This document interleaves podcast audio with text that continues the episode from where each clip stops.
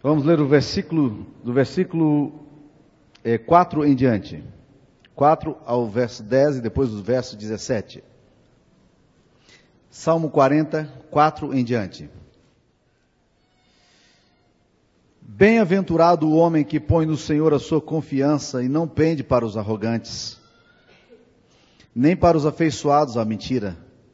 São muitas, Senhor, Deus meu, as maravilhas que tens operado e também os teus desígnios para conosco. Ninguém há que se possa igualar contigo.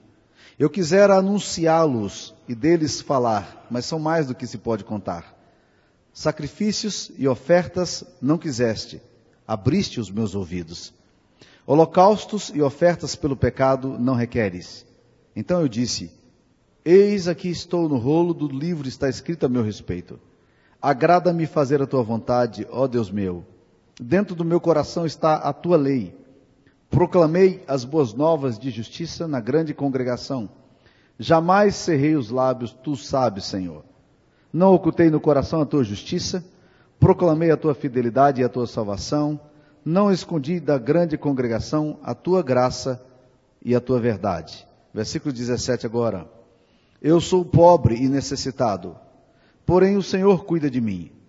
Tu és o meu amparo e meu libertador. Não te detenhas, ó Deus meu. Vamos juntos ler o versículo 17? Eu sou pobre e necessitado, porém o Senhor cuida de mim. Tu és o meu amparo e o meu libertador. Não te detenhas, ó Deus meu. Vamos orar. Amado Pai, abra os nossos ouvidos, ó Pai, para que a gente ouça a tua palavra Abra, abra o nosso coração para que a tua palavra seja interiorizada no nosso ser de uma forma profunda. Ó Deus, que o Senhor nos santifique hoje por meio dos elementos da ceia, da palavra, das orações, da visitação do teu Espírito aqui nesse lugar. Em nome de Jesus. Que o Senhor, ó Deus, nos dê uma perspectiva clara do Evangelho. É o que nós pedimos em Cristo Jesus. Amém, Senhor. Se você fechou a Bíblia, gostaria de pedir que você abrisse novamente no Salmo 40, porque nós estaremos estudando esses versículos aqui. Meus queridos irmãos, uma pergunta que tem pairado sobre a minha cabeça sobre a vida cristã no Brasil, mesmo porque nós temos ouvido falar muito de que o Brasil é um país que está passando por avivamento. Essa questão terminológica e semântica é um negócio complicado, mas eu gostaria de dizer que o Brasil nunca passou por avivamento. O Brasil tem passado por uma experiência de renovação. Muitas pessoas têm se encontrado com Jesus, têm se convertido. É bonito ver igrejas florescendo, gente sendo salva pela graça do Evangelho, gente aceitando a Jesus no seu coração. Mas avivamento sempre é, está ligado à questão das implicações sociais. Quando você fala de avivamento, você está falando que uma sociedade foi impactada pelo Evangelho. Isso já aconteceu. Alguns países, por exemplo, o país de Gales, em 1859, ele teve uma, um avivamento de tal envergadura que as casas de prostituição, as casas de bebida, elas fecharam, elas não tinham mais clientes. E há na história da humanidade eventos assim, por exemplo, a vinda de John Wesley para a Inglaterra transformou a face da Inglaterra de uma forma tão profunda que os historiadores dizem que a Inglaterra estava no mesmo caminho da, da, da, França, que sofreu a Revolução Francesa em 1789, mas não aconteceu isso na Inglaterra, porque aconteceu um evento muito mais significativo antes. Foi um evento chamado Avivamento. A, a história da Inglaterra é uma história muito parecida com a nossa hoje. Milhares de crianças eram entregues à prostituição. O governo estava profundamente desacreditado o mundo político era um mundo político extremamente conturbado. E Deus veio com a sua graça de uma forma poderosa, visitando igrejas antigas, visitando pessoas que já eram cristãs, mas com cristianismo muito apático. E Deus começou a levantar uma geração absolutamente apaixonada por Ele. E essa paixão pelo Evangelho, pelas verdades das Escrituras Sagradas, mudaram a face da Inglaterra. Mas hoje eu queria fazer uma pergunta que parece meio estranha, mas a pergunta é a seguinte: você se considera um homem, uma mulher religiosa, religioso, ou você se considera uma pessoa evangélica? Eu vou tentar fazer uma definição, uma diferenciação entre ser religioso e ser evangélico.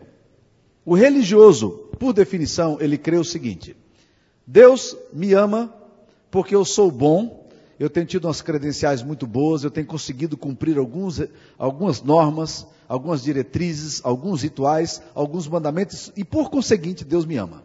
Deus me ama porque as minhas credenciais morais e espirituais, elas são credenciais que me levam, levam Deus a gostar de mim. Deus me aprecia por causa da minha performance, por causa dos meus méritos, por causa do crédito espiritual que eu tenho. O evangélico, ele não diz nada disso. Ele não ora dizendo, Deus, se eu for merecedor, o Senhor me dê, porque ele percebe que ele não é merecedor. Ele não ora dizendo, Deus, o Senhor está vendo quão maravilhoso eu sou e por causa da minha bondade e da minha justiça pessoal, atende as minhas orações. O evangélico não faz isso. Porque o evangélico, ele entende uma coisa radical que a Bíblia inteira nos ensina, que a verdade do evangelho sempre nos ensina. É que nós somos pobres e nós somos necessitados. E que nós não temos nenhum mérito para chegarmos diante de Deus e dizermos, Deus, o Senhor, com base nos meus méritos, vai me ouvir agora, porque eu tenho sido uma pessoa boa, eu tenho sido uma pessoa cumpridora dos mandamentos espirituais, eu tenho frequentado a igreja, eu tenho trazido meus sacrifícios, eu tenho participado da comunidade. Esse salmo aqui é um salmo interessante, é um salmo evangélico. E eu chamo atenção por quê? Porque o Velho Testamento ele é marcado por rituais, ele é marcado por religiosidade.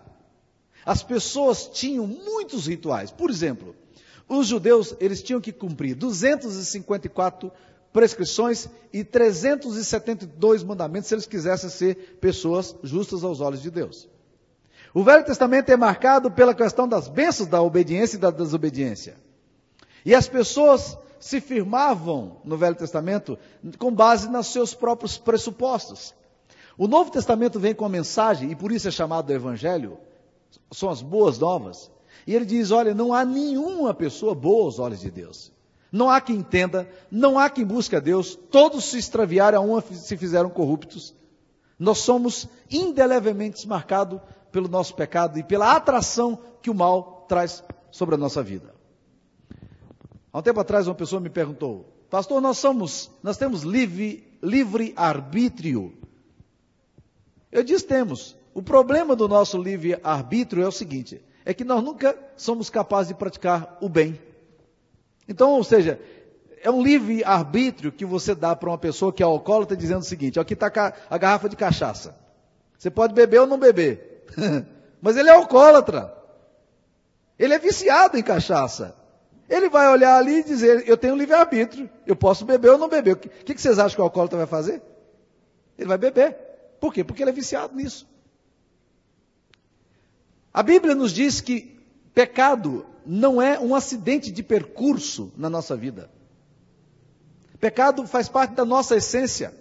Uma definição clássica que existe na reforma e nos pensadores reformados é a seguinte: eu não sou pecador porque eu peco, mas eu peco porque eu sou pecador. Ou seja, o problema meu é, é, é que a minha essência, na essência minha, eu sou pecador, eu sou atraído para o mal. Por isso eu preciso de Jesus. Por isso nós precisamos do Evangelho. Por isso nós precisamos que Jesus substitua a gente naquela cruz. E que o poder do Espírito Santo e que o sangue de Jesus aplicado em nós nos santifique. É por isso que você vai ler no Velho Testamento sempre uma frase já alertando as pessoas, dizendo, Deus sempre dizendo ao povo: Eu sou Deus que vos santifico. E no Novo Testamento a mesma coisa, o Espírito Santo é o Espírito santificador. Ele não é só santo na sua natureza, mas ele é aquele que também aplica a sua santidade ao pecador. Então você é religioso ou você é evangélico? O religioso diz: Eu sou capaz, eu não preciso da cruz. Eu não preciso de Jesus. Aliás, eu não sei porque que Jesus morreu na cruz. Porque se ele morreu por mim, ele perdeu o tempo dele, porque eu sou uma pessoa tão maravilhosa. Eu sou uma pessoa tão completa que Jesus se equivocou acerca de mim. O religioso diz, diz eu não preciso de Deus. Ou então ele pode dizer, não, eu preciso de Deus, Deus precisa, mas Deus precisa de mim também. Porque sem mim, coitado de Deus, ele está enrolado. Olha como é que esse salmo aqui é evangélico. Eu fico impressionado com, com algumas verdades desse salmo aqui. A primeira coisa que esse salmo aqui nos ensina, é, e eu vou começar uma leitura de trás para frente, que eu quero começar com as más novas, versículo 17, eu sou pobre, eu sou necessitado. Essa definição do salmista aqui. Ele diz: Deus, eu reconheço quem eu sou. Eu conheço os meus limites. Eu sei daquilo que me atrai, daquilo que me seduz, daquilo que me fascina. Eu sei onde é que vão os meus olhares. Eu sei onde é que vai o meu coração. Eu sou pobre. Eu sou necessitado. Jesus escreve uma das cartas a uma igreja em Laodiceia, está lá registrado em Apocalipse. E essa igreja ela diz assim: nós somos ricos, nós somos, nós somos ricos, nós somos abastados, nós temos de tudo. E Deus então diz para essa igreja: você, eu recomendo que você compre de mim colírio para você enxergar melhor as coisas que estão acontecendo de você. E que você compre também roupas de mim, para que você possa vestir a sua nudez. Porque você diz que você é rico, abastado, que você não precisa de coisa alguma. E você não sabe que você é pobre, segue nu. E é Jesus que está dizendo à sua própria igreja. Eventualmente nós podemos achar que nós não somos pobres e nem somos necessitados. E quando isso acontece, é porque o Evangelho está sumindo de nós. Nós estamos nos tornando religiosos. E aí a gente está firmado na justiça própria, na, na habilidade que nós temos de fazer as coisas por nós mesmos. Existe uma palavra na Bíblia que aparece muitas vezes, dizendo que outrora, antes de Jesus, nós andávamos segundo as inclinações da nossa carne. E normalmente a carne é associada a coisas muito ruins, e é verdade.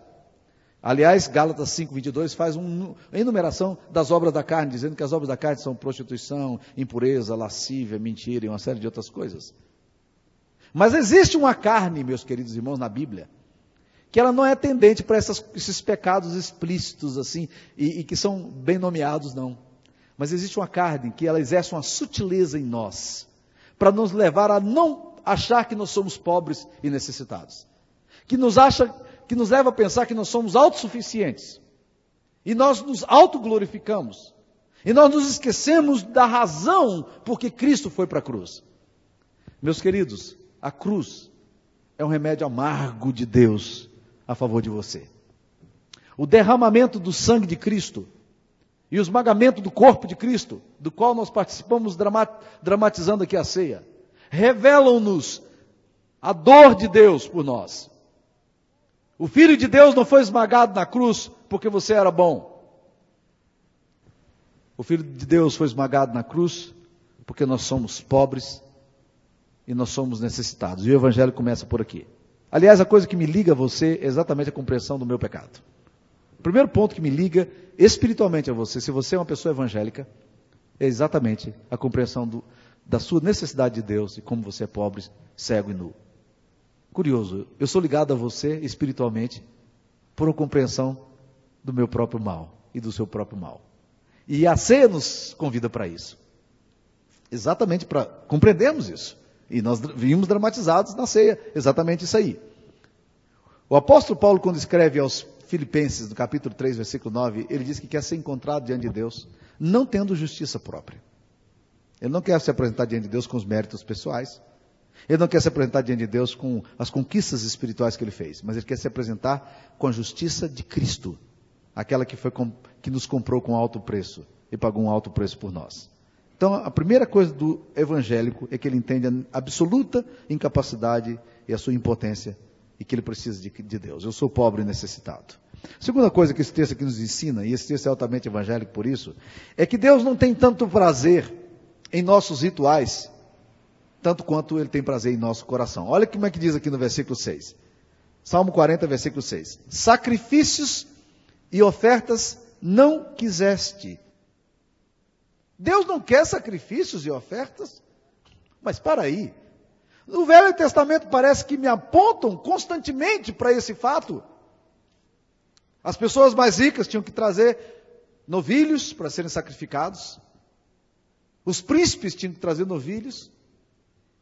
Os pobres, que não tinham muitas condições financeiras, tinham que trazer par de rolinhas para serem sacrificadas. E agora, dentro do contexto veterotestamentário, ou seja, do, do Antigo Testamento, nós vemos aqui uma declaração dizendo Deus não está interessado em sacrifícios e ofertas. Opa! É exatamente isso, meus irmãos. Quando a gente vai lendo o Velho Testamento, a gente vai entendendo que existe uma que a gente chama de revelação progressiva. Deus vai mostrando o foco dele. Todas aquelas coisas de hebreus, de sacrifícios, apontavam para uma realidade muito maior e espiritual. Apontavam para o Cordeiro de Deus que haveria de morrer na cruz Por que se exigia sacrifícios e rituais no Velho Testamento? Porque aquilo ali era uma forma que Deus preparava o povo judeu para entender o sacrifício do cordeiro amado dele, que haveria de ser levantado numa cruz. O salmista vem aqui dizendo: sacrifícios e ofertas não quisestes. Então o que, que Deus quer? Se Deus não está interessado no meu sacrifício e nas minhas ofertas, Deus está interessado em quê? Aliás, diga-se de passagem, o religioso adora sacrifícios e rituais. Sabe por quê? Porque dá uma sensação de que ele diz assim diante de Deus: Está vendo, Deus? O Senhor exigiu, eu estou conseguindo aqui construir uma, um, um, arquivo aqui, uma, eu estou conseguindo construir o meu currículo vita aqui na tua presença. Está percebendo aqui meu currículo, como é que está indo bom? Eu já alcancei os três degraus aqui dos dez que precisavam, dos 25 que precisavam, dos mil, mil que precisavam. Estou avançando, Deus. E aí a gente começa a ter uma impressão de que a gente está conseguindo conquistar, e aí Deus vai amar a gente porque a gente está conquistando. Olha o que o texto está dizendo sacrifícios e ofertas não quiser, Deus não está interessado no nosso sacrifício nem na nossa oferta. Por quê? Porque Deus não está tanto interessado no que fazemos para Ele, quanto naquilo que somos para Ele. Por isso que ele diz logo em seguida: abriste os meus ouvidos. O que, que Deus fez então com o salmista? Disse, meu filho, eu quero que você entenda que o que eu quero com você não são alguns gestos rituais que você pratica na sua igreja no domingo à noite. Eu quero que você entenda que a grande, que a grande percepção do Evangelho não é você fazer algumas coisas para ser agradável a Deus. Eu quero que você perceba que o que eu quero de você é, são seus ouvidos abertos para que eu revele o meu amor por você, a minha bondade para você, para que a gente converse, para que haja afetos envolvidos nos nossos relacionamentos. Ou seja, onde é que Deus está focalizando, meu querido? Nos meus afetos. Deus está querendo olhar para os afetos da gente. Por isso que ele diz, logo no versículo 7, então, então eu disse, eis aqui estou. Ou seja, se Deus não quer sacrifícios nem ofertas, se Deus não está interessado em que eu macere o meu corpo, se Deus não está interessado que eu faça atos de autoflagelação, o que, que Deus está interessado? Ele está interessado na oferta de mim mesmo. Abra os teus ouvidos, porque eu quero falar contigo. Eu estou interessado no teu coração. Eu estou interessado na tua vida, na natureza sua. Me traga você. Eu quero você. É isso que eu quero de você. Olha como é evangélico isso aqui. Agora, meus queridos, o que eu estou falando aqui para vocês, você já deve ter ouvido várias vezes. Mas eu estou falando de novo, sabe por quê? Porque alguém já disse, de uma forma muito interessante, que nós temos na nossa, no, na nossa mente, como nós temos no nosso computador um um arquivo, né? Que é chamado modus operandi do computador. Quando você abre o modo, modus operandi do computador, é, você vai ter lá no seu computador é, aquelas coisas que aparecem lá. Né? Seu computador abre sempre de um jeito. Você vai datilografar, vai aparecer com letra no meu, aparece Times New Roman, letra número 12. Alguns preferem outros, outros números, né? E outro tipo de letra. Meu computador vai abrir sempre daquele jeitinho ali. Porque esse é o modus operandi é o meu default mode, né? O meu modus operandi. Ele vai sempre agir assim. toda vez que eu abrir o meu computador, ele vai dar a mesma regrinha. Toda vez que você chegar diante de Deus, sabe o que vai ter? Você tem um modus operandi na sua alma. O seu modus operandi é religioso. Por isso que todas as religiões do mundo, elas acham que elas precisam convencer Deus para serem amadas. A única religião que não diz isso é o Evangelho. Porque diz que Deus amou você quando você era pecador. Quando você não tinha nada para oferecer para Ele. Agora, o seu modus operandi, a forma como sua cabeça pensa, precisa, precisa mudar. E muda como? Na medida em que você vai ouvindo o Evangelho. Vai abrindo seus ouvidos. Você vai entendendo como é que Deus quer trabalhar com você. O que, que Deus está interessado? Está interessado em você. Por isso o salmista diz: Sacrifícios e ofertas não quiseste, abriste os meus ouvidos, holocaustos e ofertas pelo pecado não requeres, não adianta eu fazer sacrifício aqui pelo meu pecado e nem oferta pelos meus pecados. Aí ele entende e diz: Puxa vida, o que, que Deus está querendo de mim? Deus aqui, eis aqui estou. Eis aqui estou. No rolo do livro está escrito a meu respeito. Eu estou aqui, Senhor. Aí ele diz uma coisa interessante no versículo 8: Agrada-me fazer a tua vontade. Senhor, eu queria te pedir que o Senhor me fizesse ter prazer na vontade tua. Sabe qual é a grande tristeza do meu coração? É que eu percebo que o meu coração ele tem um tropismo nessa minha incapacidade humana, um tropismo para querer andar à margem da vontade de Deus. Então a rebelião, a rebeldia do meu coração estão sempre me inclinando a me afastar de Deus, a não ir na direção de Deus, mas ir na direção daquilo que desagrada a Deus. Olha o que o salmista está dizendo: Deus, me agrada fazer a tua vontade. Eu quero fazer a tua vontade. Eu quero estar com o meu coração voltando para o Senhor. Eu quero entender o que o Senhor deseja. E assim, dessa forma, eu quero responder ao Senhor, fazendo aquilo que é a tua vontade. Eu quero ter sensibilidade para ouvir a tua voz. Eu quero agradar o Senhor. Quando o nosso ouvido é aberto por Deus, porque no versículo, no versículo 6 ele fala que sacrifício e oferta Deus não quis, mas eu abriu, Deus abriu nossos ouvidos. Quando nossos ouvidos abrem, a primeira coisa que acontece no nosso coração é que de dentro para fora surge um desejo interno, volitivo, de agradar a Deus. Não é algo religioso. Não é algo religioso. Meus queridos irmãos, ah, existem alguns comportamentos, dentro e fora das igrejas evangélicas, que me assustam. Eu sei que ele tem, traz muito resultado imediato. Sabe qual é uma das formas que funciona bem para a igreja ser muito trabalhadora, muito produtiva, seja uma igreja de oração? É você começar a fazer medo na comunidade sua. Você diz, ó, oh, se você não trouxer seu dízimo, Deus vai te amaldiçoar. Ó, oh, se você não, não vier para vigília sexta-feira, seu lar vai ficar desgraçado. Implicitamente é mais ou menos isso que eu percebo muitas vezes as pessoas dizendo. Aí os crentes concorrem. E eles acodem eles prestam atenção e eles participam. Aí eu chego para a igreja aqui e falo assim: meus irmãos, sabe de uma coisa que Deus quer? Deus quer teu coração. Participe, meu querido irmão, envolva-se. E eu vejo uma coisa interessante. Eu estou num grupo de discipulado na sexta-feira e tem um dos amigos meus lá que, que ele fica indignado com a questão da graça.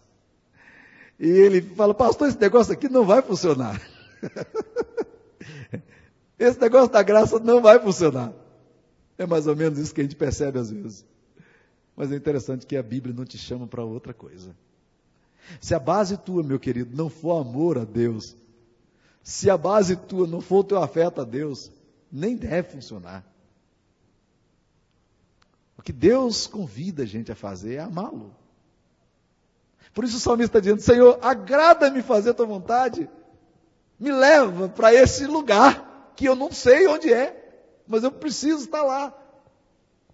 Quando eu não oro, meu querido irmão, sabe qual é a crise minha, na minha por não orar tanto quanto eu acho que eu deveria orar? A minha crise é a seguinte: por que é que eu não quero orar? Se eu creio que oração é falar com Deus, por que, que eu não quero orar? Então, a pergunta é uma pergunta muito mais séria do que vocês imaginam. Considere, por exemplo, a questão das ofertas. Por que é que eu não quero ofertar para o reino de Deus? Por que, que eu não quero? Eu tenho tanta facilidade de ir lá e comprar na loja um tênis por 300 reais, mas se eu tiver que trazer 300 reais para a igreja, eu vou morrer, mas não vou fazer isso nunca. Você parou para pensar? Onde é que está afeto? Onde é que estão os afetos? Eu sou capaz de gastar fortunas num determinado projeto, mas para o reino de Deus eu não invisto nada. Por quê? Porque meu afeto não entra. Agora eu sei como fazer para você dar, viu? Você fala, meu filho, Deus vai tomar tudo que você tem. tem talvez aí o medo funcione. Mas não é isso que Deus está falando. Imagine se a esposa chega e diz assim para o marido, querido, você nunca presta atenção no que eu faço, no, do que eu peço, nas minhas necessidades, então você nunca me traz uma flor. Ele diz, para, para, para aí. Ele corre lá e compra a flor e traz, está aqui a flor. Funcionou? Continuou do mesmo jeito, não tem coração.